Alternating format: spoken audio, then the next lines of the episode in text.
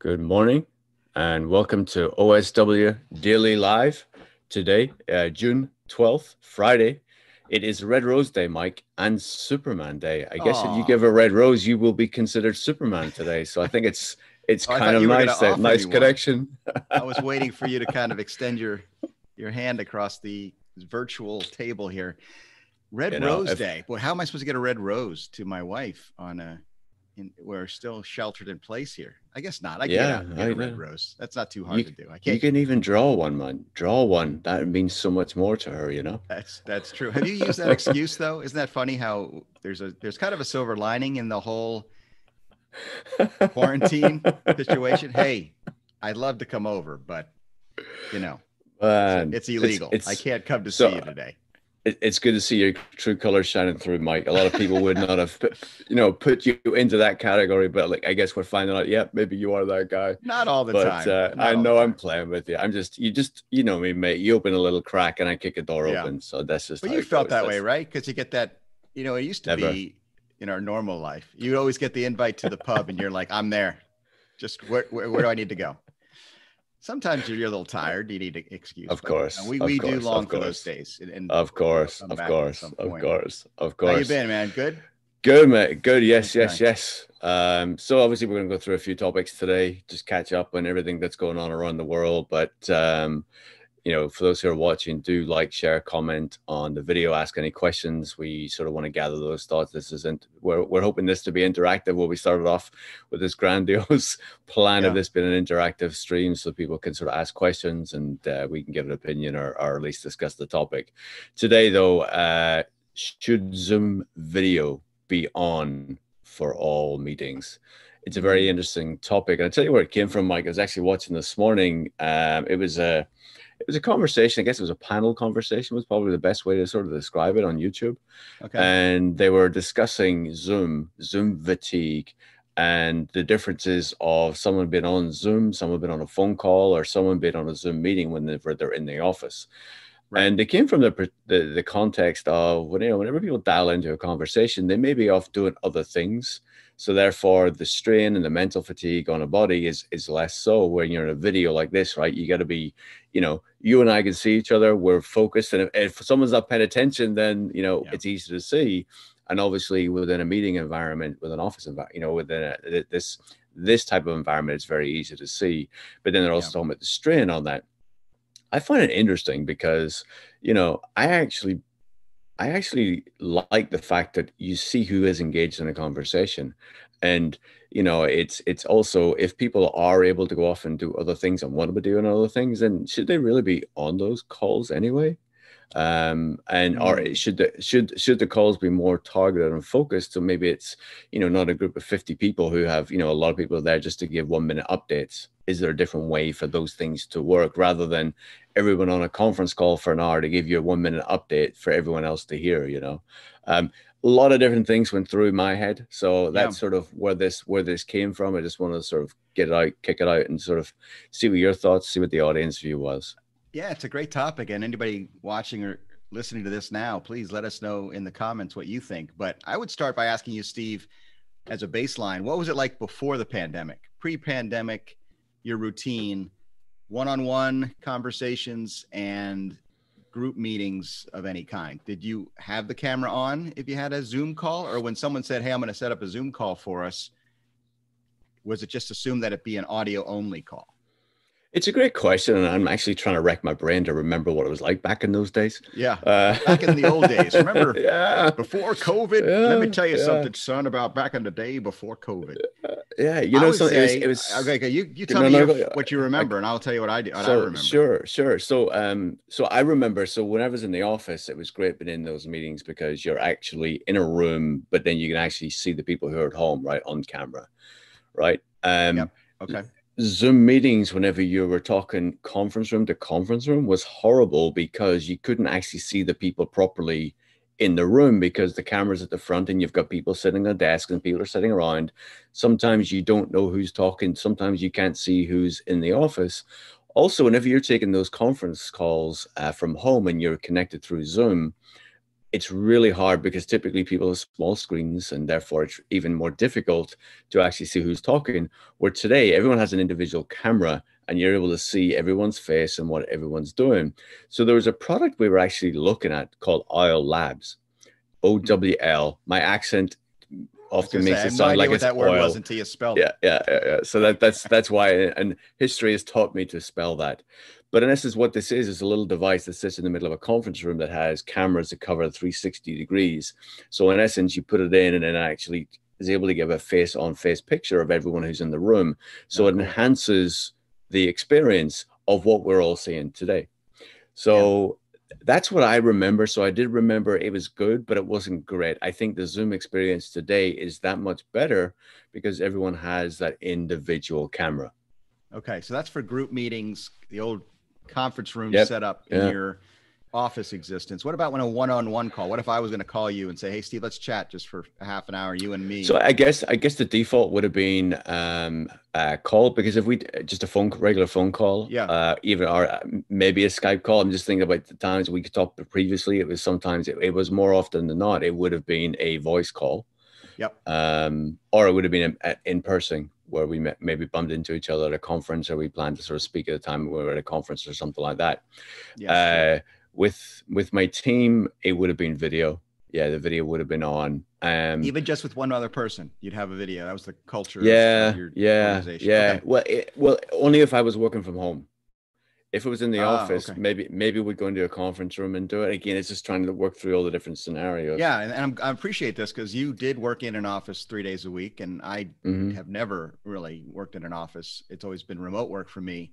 And I saw a slow shift happening in the last, I'll say, 18 months, two years before the pandemic hit, where early in that time it was it was always conference calls, dial in, people dialing from multiple locations, remote workers, and then meeting with people in corporate headquarters. It was always audio only, whether it was the marketing team or or whoever was getting together. We just assume it was an audio call, and it was you know you're doing the the rundown of the daily kind of routine stuff, and you know people are multitasking, and you know people aren't super engaged behind that no camera. There you couldn't see what was going on.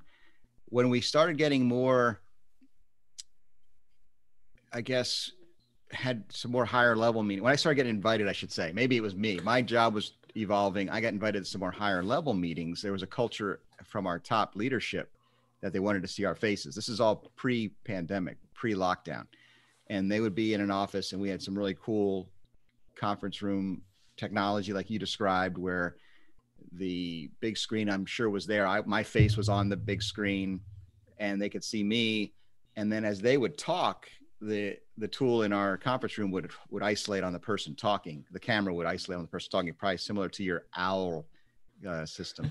Um, but nowadays, it's it's 100% Zoom all the time. It, the, the default setting is you have a meeting of any kind. Hey, I just want to catch up quickly with one of my teammates, and it's one on one. We're going to talk for 10 minutes. It's the cameras go on, and even it's what's interesting is it used to be, for example, IFMA. I do a lot of volunteer work with IFMA, CoreNet, other organizations. Those calls were always dial in to a conference line, audio only, and usually it's just a handful of people presenting and maybe 20 people listening, and you never saw anybody's face. It was always just the the audio only listen in conference call, and that was the default. Now, even in those scenarios, the cameras come on, and if it's 20 people, we're all there, even if you're very rarely asked to to contribute. So the the idea of Zoom fatigue, because we just joked about it, but it's so true. It takes a lot more energy and a lot more effort to to concentrate on the camera, know you're being looked at, make sure you're sitting up straight and paying attention. And then if you do want to check something, you're you're very deliberate about it. And I don't know if that's wasted energy. I think that's maybe the point of this article or this roundtable is are we losing something here in certain scenarios, certain things I, I can see both sides. What you're saying is the the connection you have by seeing someone's face is absolutely different and better in many ways. You feel that human bond virtually that you don't get Mhm. since we can't get the human interaction. This is the next best thing. Video cameras, great. But on routine, we start going day to day, month to month. Now we're into our fourth month of this existence. I've learned to you know, be more selective about when I go onto Zoom calls. If I can avoid it, I, I do. Um, if it's not essential for me to be there, but, but I, I do talk to friends and, and other uh, people in my network and I'll just do a phone call. Just keep it a phone call, walk around, maybe even be outside. Remember the benefits of walking, you know, with your cell mm-hmm. phone and your mm-hmm. earbuds in and and just talking and thinking about what you're talking about without the, the concern of what I look like on camera. I mean, there's definitely a value there, don't you agree? For sure, for sure. And don't get me wrong. I mean, it's a great one of the great things about Zoom is you can you know take Zoom calls on your phone and you can go for dander, and I do it too. So like if there's a a town hall uh, or something like that, I would then take the opportunity at that point to go for a walk. And in Zoom, obviously it pops up. You the app, you've got you can still see the images of uh, whatever's being presented or whoever's talking. So it's it allows you to do that. And I love the combination of walking and listening and that multitasking. That's about the only multitasking thing I think I can do there, Mike. I have to confess though. But I do love I do love the uh, being able to see people.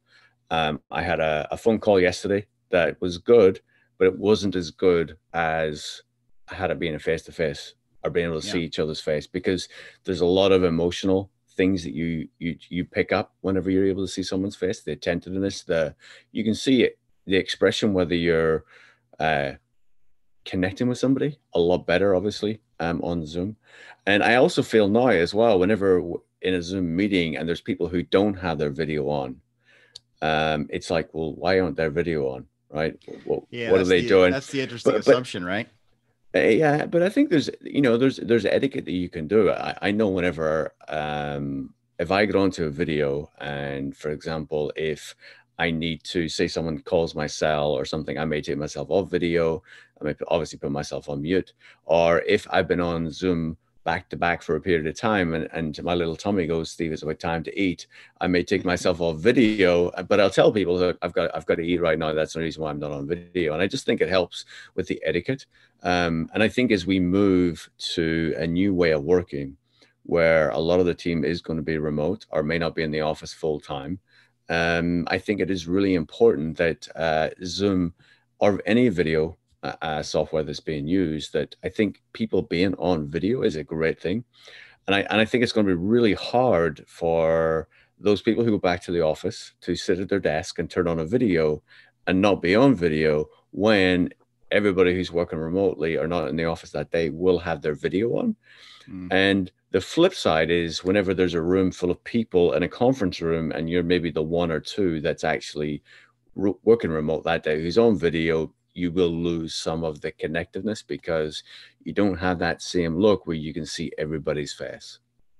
There are many pluses and minuses, I guess. Yeah, no, I, here's what I hope comes of this conversation. I'm glad we're having it, and I hope others will share the their thoughts in their certain situation because as we head back to the office and some of us are in the physical workspace some of us remain remote those questions are going to come up and it's a culture question and what will you be permitted to do and what will you feel psychological safety around? What will you feel good about? And what if you do need to have the camera off because you are in a moment where you're like you say you're getting something to eat or or something else is happening where you, you don't want to lose touch with the meeting but you need to have the camera off because for practical purposes i i worry a little bit and i wonder what your thoughts are on this that those in the office will have unless it's explicitly communicated like you said hey i'm turning off my camera because i have to eat. I think that's rare. I, I, have heard people i've seen people in all types of meetings turn off their camera disappear for a little while come back and i see it notice it and don't really think too much about it but that's just me. I, I bet others say i wonder what they're doing.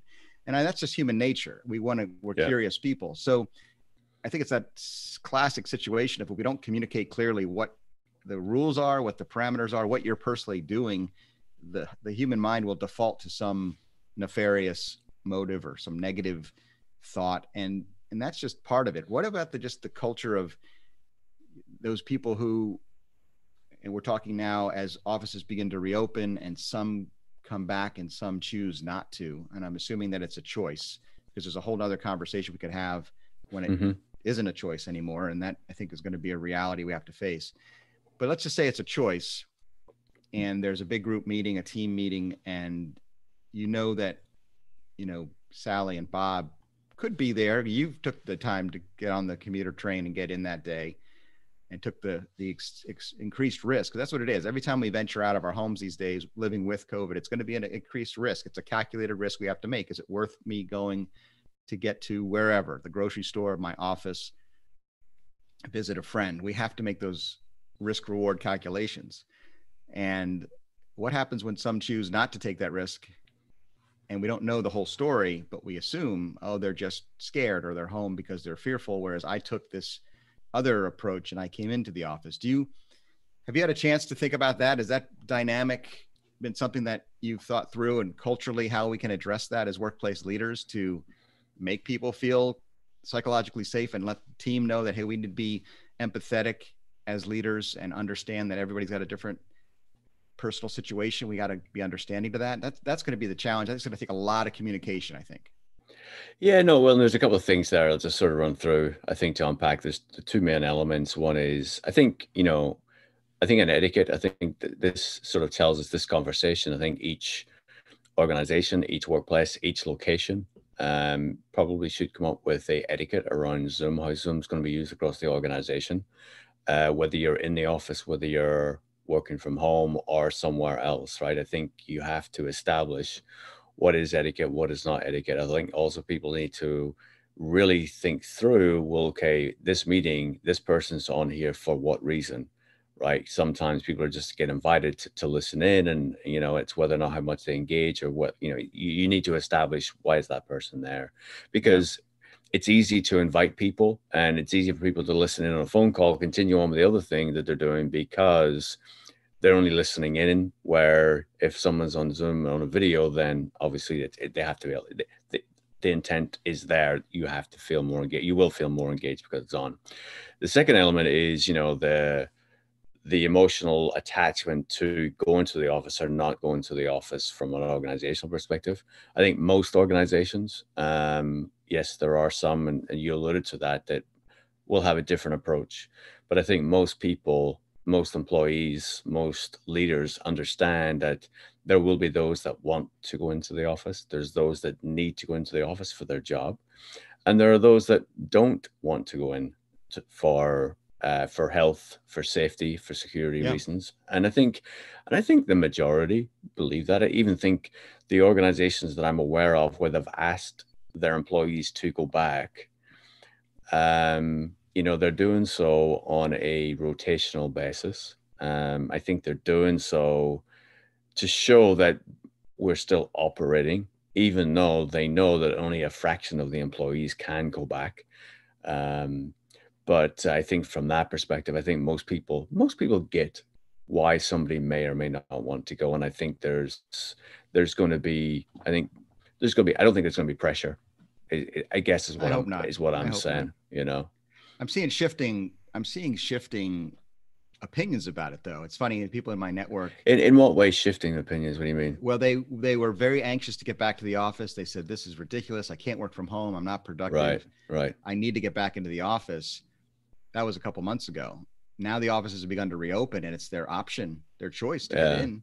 Yeah. And they have suddenly said, wait a minute, I'm not ready or I don't want to. Or this is even an interesting story someone else got into the office before then. I'm not sure what the situation was, whether it's a shift worker or what have you. And then they were on a, a Zoom call with them, and the protocols in the office, and it, it's going to be different organization by organization, but the protocols in the office where you wear a mask when you're in the office all the time, mm. even if you're in a, even if you're in a meeting room or a, you're alone in your in your closed door office, you're supposed to have your mask on. So this person was, this is very early on in the in the reentry process. So the person in the office on the Zoom call was wearing a mask, whereas the people at home on the Zoom call were all free to be like you and I, sitting here with no mask. And it was almost like, why, why are they in the office? This is mm. this is very upsetting. Or it, it's they're muffled, their voice was muffled, and so forth.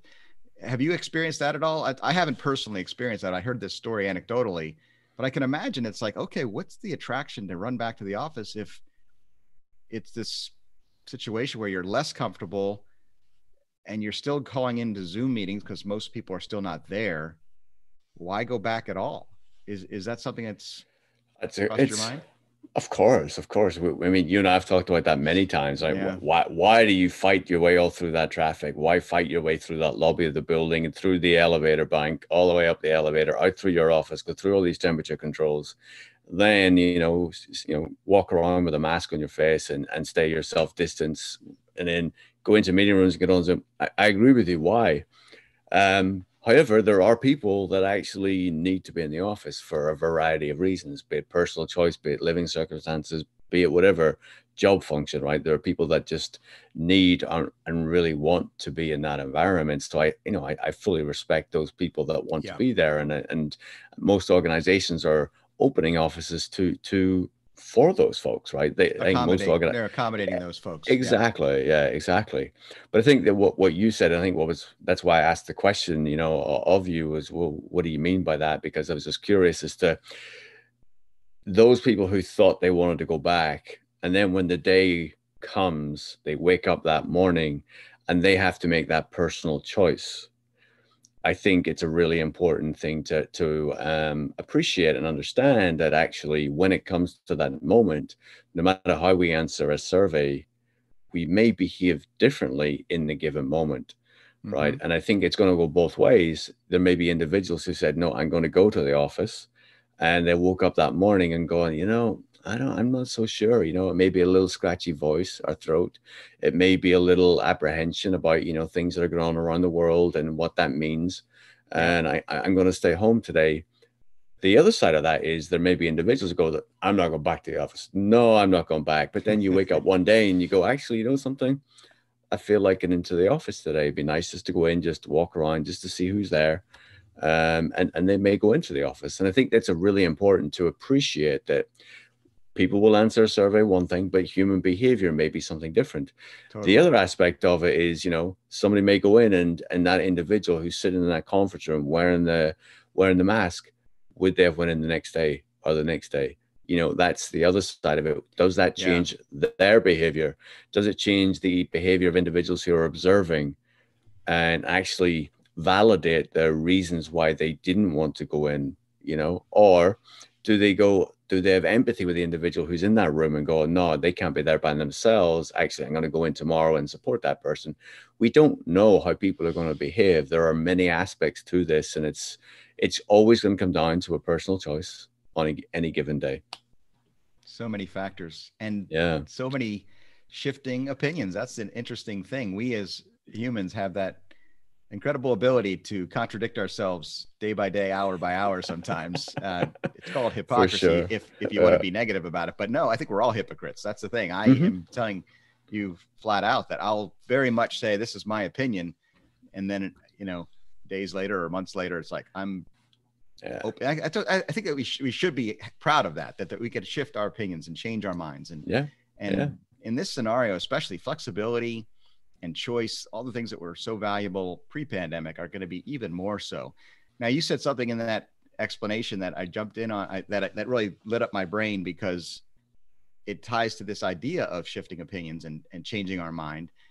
All these surveys we're starting to see come out. And I don't know if you've had the chance to read any of them. I think we talked a little bit a while ago about the Workplace Evolutionaries survey Yeah. about working from home.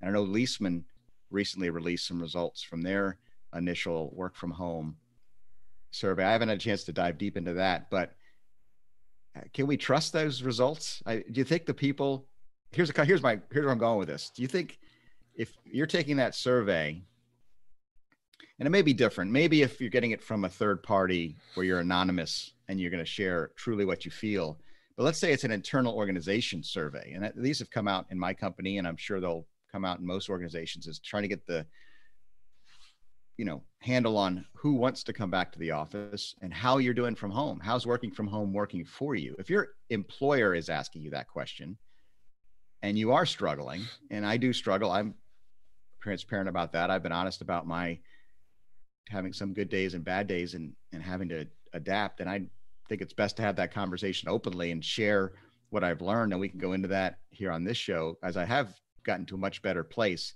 still have my down moments but i'm doing better than i did a month ago with the digital overload but if you're being asked that question as an employee and your boss says how you doing at home and and say you are struggling, are you going to be totally honest and say I'm struggling? I'm I'm not as productive as I used to be. I'm not doing my job very well. I can't imagine people are going to be excited to be that open at this point because everybody's nervous. Everybody wants to keep their job. Everybody wants to make everybody believe that working from home is great. We don't need to change the thing. Don't worry about opening the office. I don't know if that's really the true story. I think there's a lot more going on there. And in, in weeks and months to come, we're going to hear more about it. What do you think? Yeah, no, there's a couple of things uh, on that. I think we, we I think we did a video where the you know the negative impact it could have of admitting that you're under stress, right? We, we I think we discussed that one moment, and I think it's an important thing to to acknowledge that, you know, historically, if someone showed weakness that or showed vulnerability, it's seen as a weakness, and then they'll be biased more towards those that don't show those or uh, don't show those weaknesses or actually don't get ill or don't give any hassles right or, and come to the office every day right? There's a bias yeah. towards that. The, the other aspect of it yeah the, the other aspect of uh, what you picked up on is you know will people be honest in the surveys and it, it, has it was during a conversation uh, with Andrew Mawson, and I can't remember if it was on camera, off camera, but it was it's sometime we, we, we talk we seem to talk a lot these days. Sure. And um, we were chatting about uh, the survey and the survey results, and you know we were debating whether or not our survey results today more honest than they were previously. In other words, will will employees be give a a, a, a more honest opinion today because some of the questions and surveys have changed than people would have previously. So, for example, a lot of surveys are incorporating, you know, what are you, are you okay working from home? Is that sustainable? Do you want to do that long term? Or you, do you want to return to the office when the office right. is reopened? And all sorts of questions around that. Now, these are things that directly impact employees. Now, is an employee more likely to answer that honestly today than they would have previously?